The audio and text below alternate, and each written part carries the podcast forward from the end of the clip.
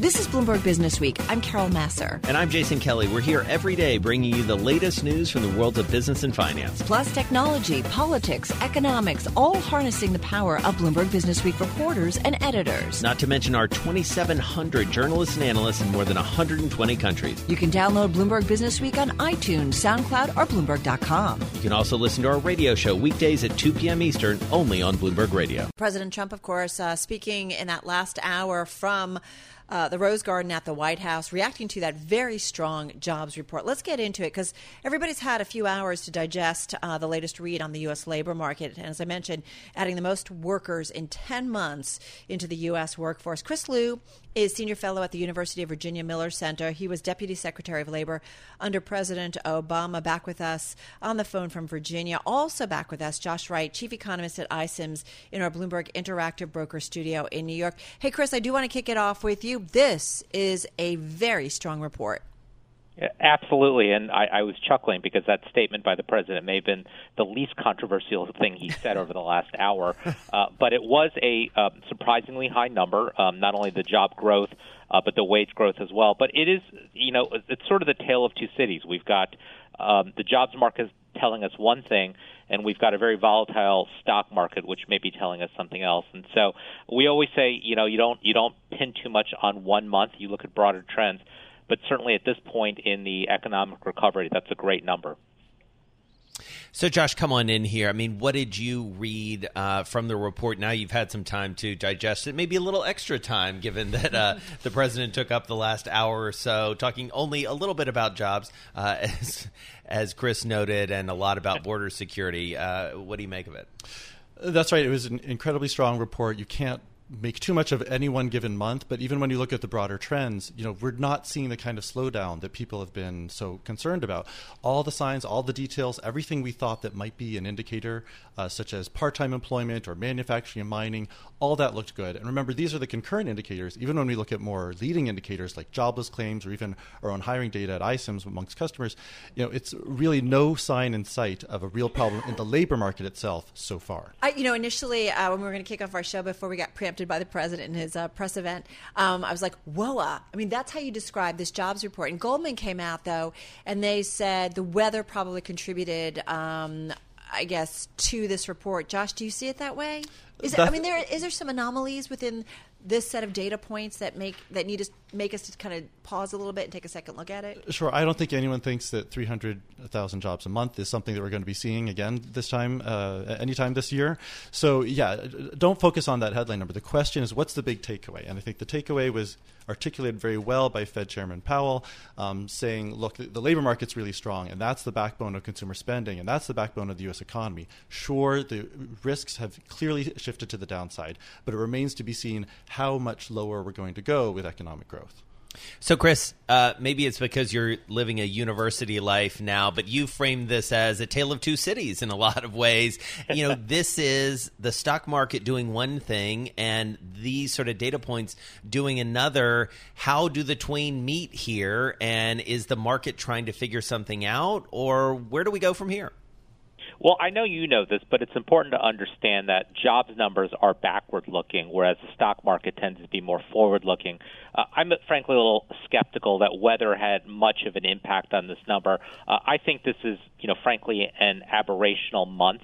Um, while they did revise up November, that was a much lower month, uh, and this may very well be sort of the high water mark as we look ahead to potential headwinds.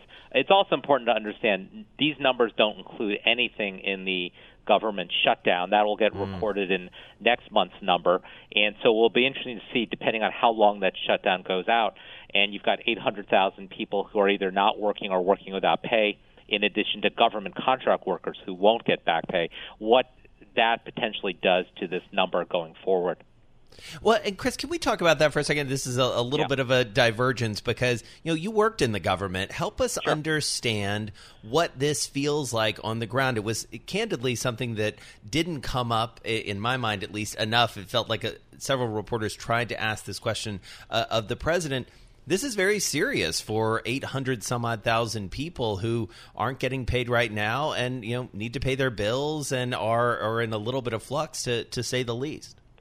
Yeah, you know, people think look, government workers are well paid you know missing a paycheck or two won't be a big problem. I think people forget the number of Americans in general that live paycheck to paycheck, mm. and so there, there's going to be a cash flow problem even if you get paid a couple weeks later.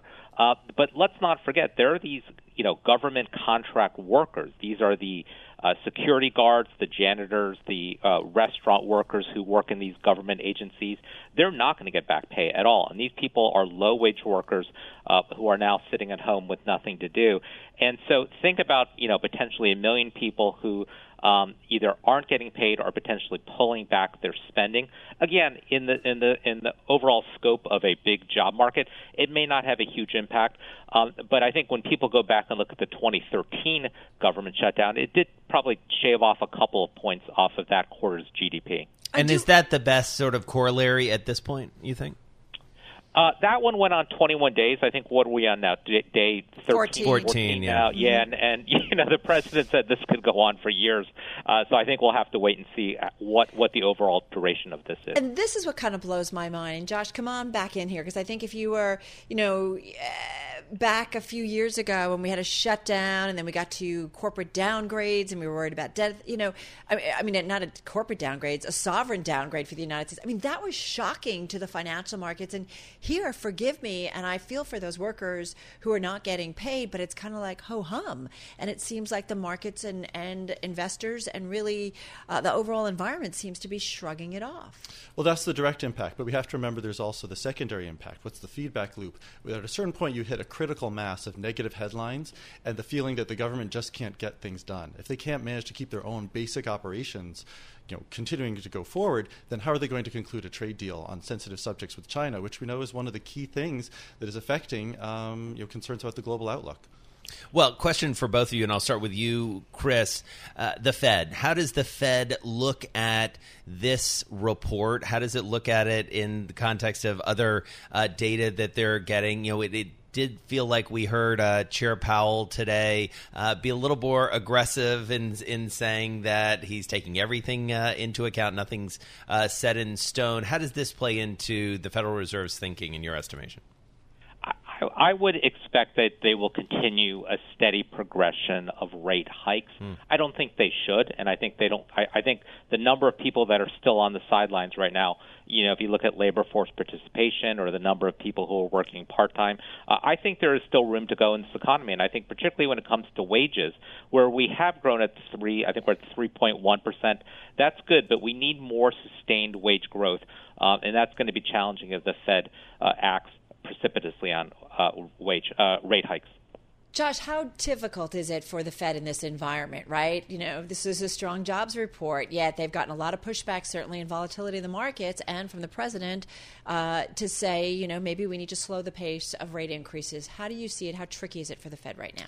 It's all about messaging. You know, in actual substance, what they said today was not that different from what they said in December. It was more about giving the love, you know, and I'm a great admirer of uh, like, hey, Powell. I'm here for you? Yeah, I'm here for you. I'm paying attention. Yeah. You know, he didn't make any promises, but he, he went through the details of yeah. these are the markets we're going to look at. These are the things that we're sensitive it's to. It's not quite Mario Draghi at the ECB saying, "Okay, we're going to do whatever we have to do." It's not whatever it takes. But it it's is like I'm listening. Something is a whole lot better than nothing. And he mentioned the financial markets by name. Exactly. So that's interesting. Hey, Chris Lu, I think if you were back in the White House advising a president, I'm not going to say it has to be this president, but in this economic and labor environment, what would be the smart policies to be coming out of government at this point in terms of the labor market? well, I've said this in months past, and I'll say it again. Uh, we haven't done enough for wage growth in this country right now. And one simple solution is raising the minimum wage. We are now uh, nine and a half years since the federal wage was uh, last raise. And if we can't do it, given where the economy is, it's hard to imagine doing that if we ever have a downturn. That's a good point. Josh, give you the final word here. What do you need to see in terms of more data? You alluded to this earlier. More things out there as we get deeper uh, into 19. What are you looking at? It's all about the hard data, and if the government shutdown ends, then we'll get to see more of that hard data coming out of the Census Bureau to see uh, what's going on with actual uh, business spending. If this government shutdown does drag on, uh, Josh, could it impact what the Fed does at January 30th? Absolutely. They'll have more excuses to sit, to hold their hand to and say, tight. we need more information, and until the government provides it to us, we don't know where we're flying towards. Josh Wright, chief economist for iCIMS, here in our Bloomberg Interactive Broker studio. Glad you showed us the love by sticking around uh, for that. Much and Chris. Lu, senior fellow at the University of Virginia Miller Center and former deputy secretary of labor under President Obama. Thank you as well.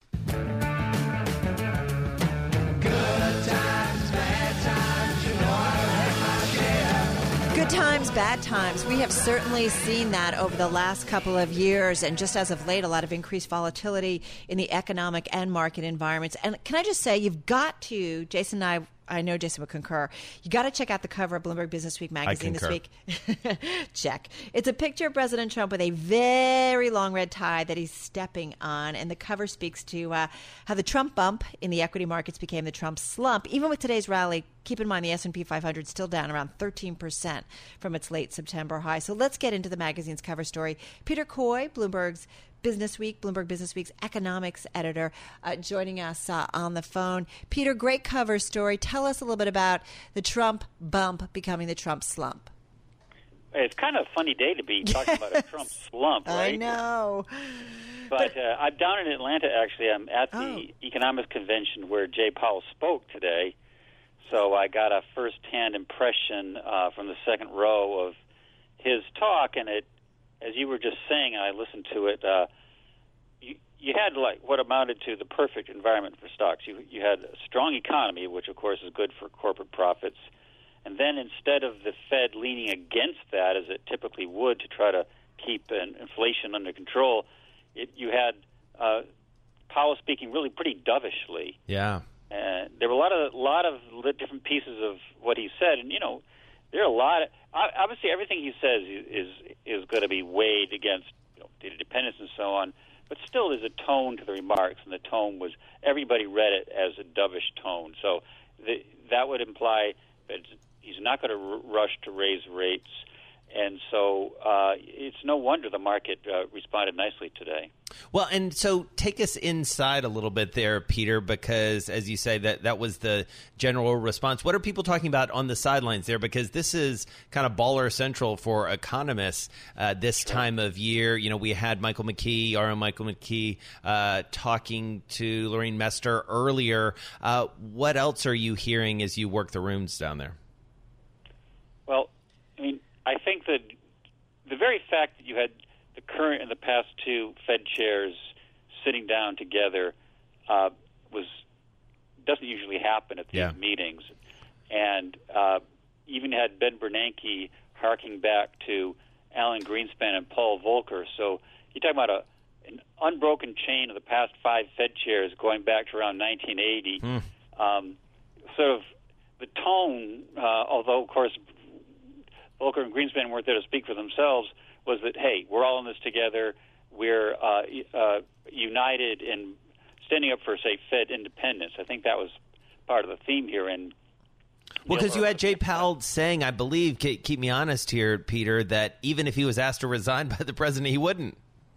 yeah, he had a very uh, simple, short answer to that, which was no when he was asked if he would resign. Um, you know, no question about it. Uh, so he'd have to be fired, and then there's a question of whether that's legal. Uh, Right. still a little bit unresolved. So, uh, yeah, I, there was a lot of buzz about that. It was so far the biggest moment of the meeting. Um, but at the same time, it, Powell is.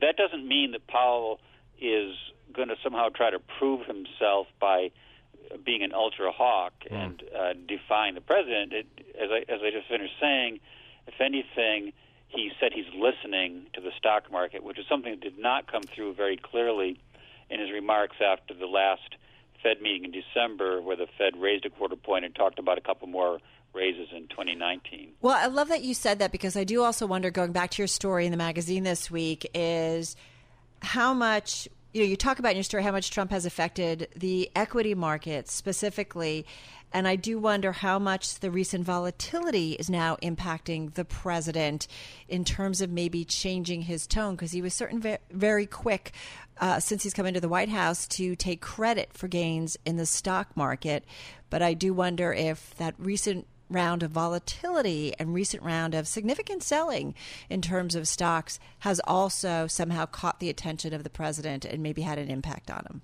Well, there's no question it's caught his attention.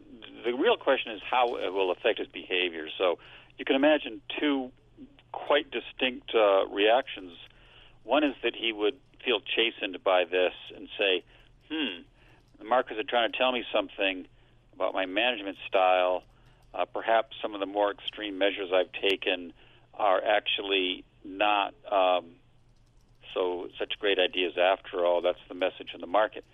Or he could conclude the opposite and say, you know, I know I'm right about this, and uh, markets down. I've got to like go to even more extreme measures to make America great again, and uh, and I'll do whatever has to be done.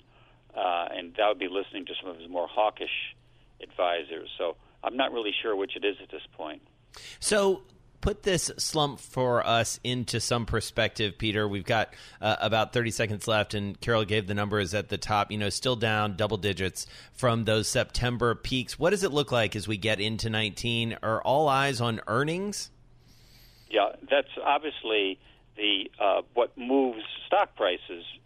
The, the, but then the question is, I, I'm kind of working an article for this coming week about how uh, slowdowns can creep up on us quite suddenly, mm-hmm. and so that's what the market's responding to, not current earnings. Current earnings are quite good, and in fact, the outlook for the next year is still pretty good. But the market's maybe looking farther ahead to say, oh well, good now, but things could turn on a dime, and I think that's what's behind the recent uh, slowdown in stock market. I think that's a really significant point. Things can change pretty dramatically uh, in terms of the market environment, the economic environment. Look at Apple. Even though that there were some warning signs, I feel like the tone really kind of switched very quickly this week on that name. Peter Coy, thank you, thank you. Economics editor at Bloomberg Business Week on the phone, excuse me, from Atlanta. And check out his story in the current edition, the cover story, opening remarks in the magazine. This is Bloomberg. So we're going To talk a little bit about the residential real estate market. And our next guest says slow and steadier to describe this year's uh, market uh, here in 2019. Well known to the real estate market. Dottie Herman is in the house. She's CEO at Douglas Elliman in our Bloomberg Interactive Broker Studio, New York. Happy New Year. Great to have you here. Oh, thanks. It's great to be here. We've had a fun chat talking about Florida, New York, and all the different um, markets that are out there. So, in a nutshell, how do you describe the market for 2019. And I'm going to talk nationally uh, yeah. first, and then um, pretty slow but steady. Uh, people are not rushing into things; they're taking their time. Um, obviously, at the lowest end of every market, there's always too too little in- inventory, so that's probably the toughest part. Uh, but affordability is really the big issue.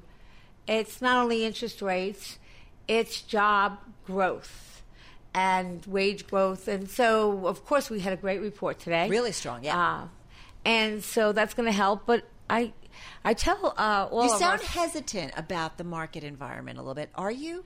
Well, no, I'm not hesitant. You see, I'm a believer that when the market is going crazy at its peak, it's not if you don't that's not really the best time to buy unless you're buying then and you want to it's a good time to buy now. And, and it's not that it's a bad market, it's just slower. People, there's not, you don't see the bidding wars like you saw mm-hmm. a couple years back. Right.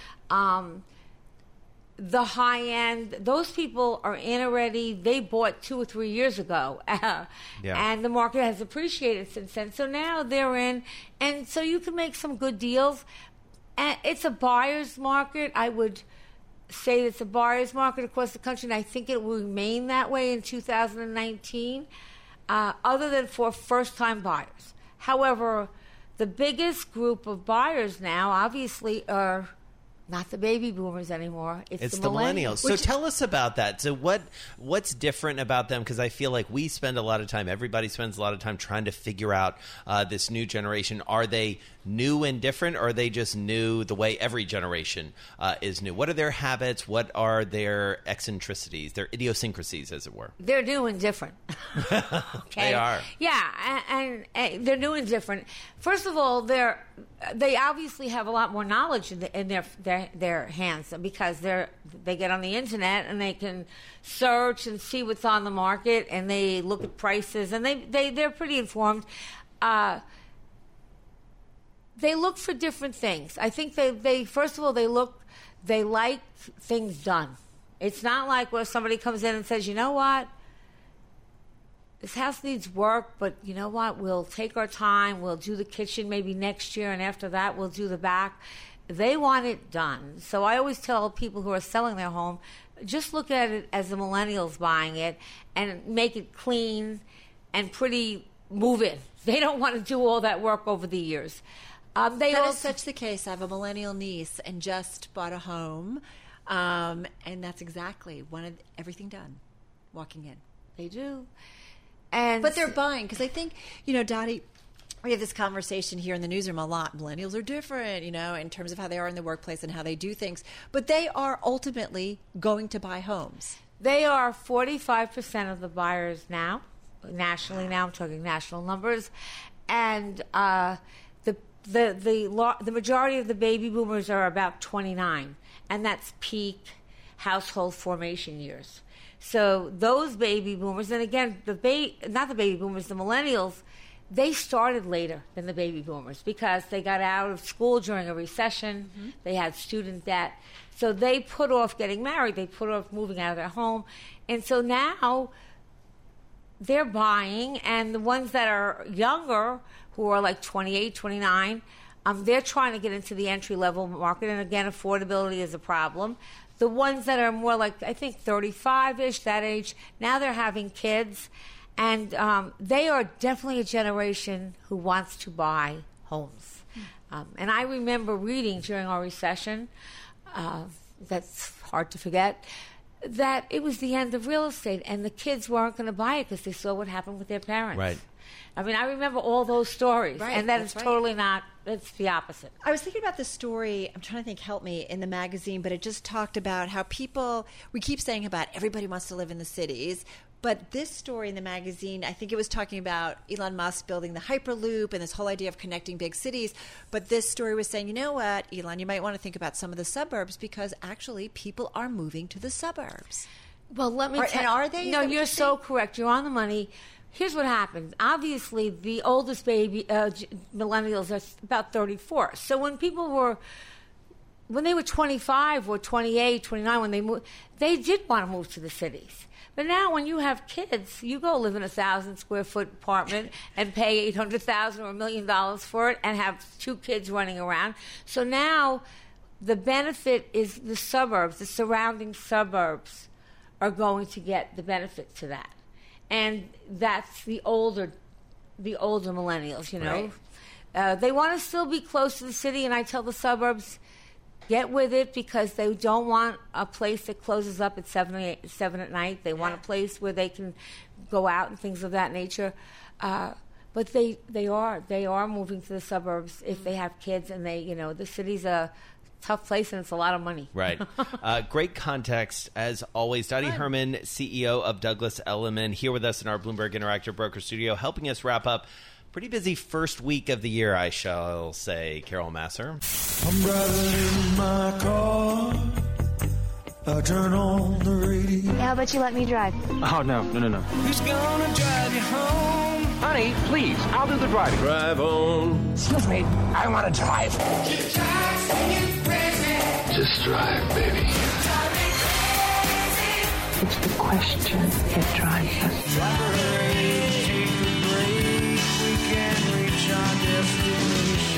This is the drive to the close. That funky music will drive us till the dawn. On Bloomberg Radio. And it is time for that drive to the close at the end of shall we say, a volatile week, volatile couple weeks on Wall Street. Scott Kubie back with us. He is Chief Investment Officer at the Carson Group, overseeing about $7.5 billion out there in Omaha, Nebraska, somewhere in middle America, as the Counting Crows said. Yes. Uh, Scott Kubie, welcome. How are you? Great, and thanks, and glad to be back.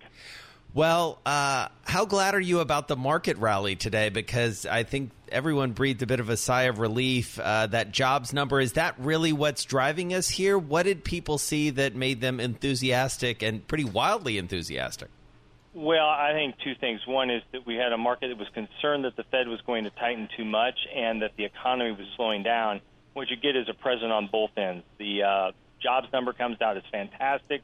Revisions are strong, and so the economy, at least this month, is looking stronger than a lot of people expected. And then the Fed chair comes in and signals that he's going to be more flexible than the language he used after the at the last press conference. That combination says the two things that I was most concerned about on the economy and the Fed both look more positive, and that I think was really what sparked the rally today. Do you think we have bottomed when it comes to the equity markets? The S and P 500 is now up about 7.6 percent from Christmas Eve, and mind you, it's been a volatile run since then over these last few days of the first new year, uh, or of the new year, I should say. So, do you think though we've kind of hit a bottom when it comes to the equity trade? You know, certainly near term, but I, I think that there still is some pretty strong looming risks out there from trade and maybe a few issues on the government shutdown, but mostly I think the trade environment. There are some positive expectations that have crept into the market. If those don't get met or if the economy starts to move down and looks worse, I think we could certainly go lower.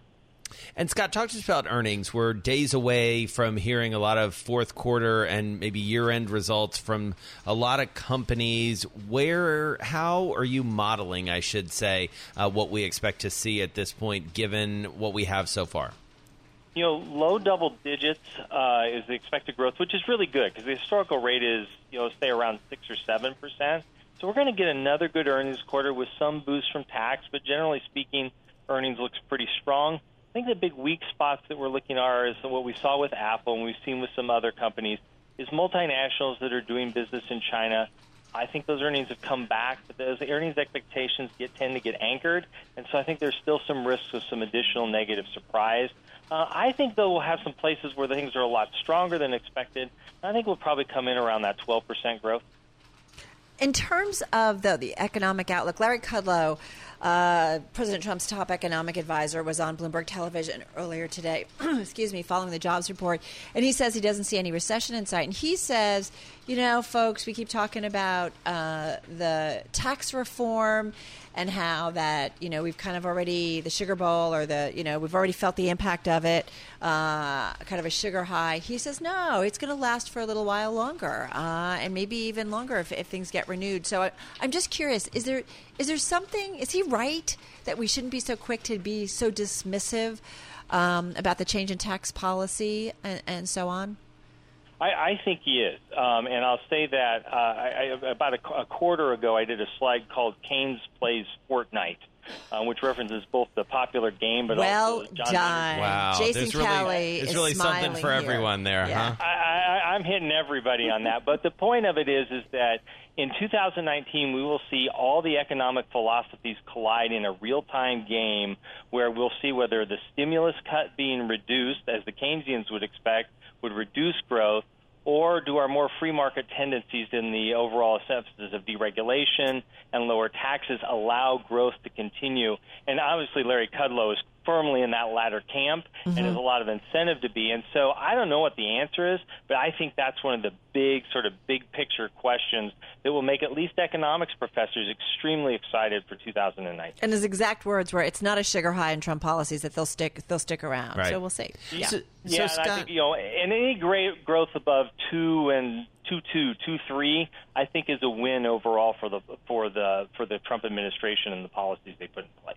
Scott, only about 30 seconds left, but are we seeing a decoupling of the fangs here? Because Netflix has been a huge uh, outperformer. Apple, obviously, uh, very much in the headlines for not great reasons uh, this week. What do you make of that tech trade going forward?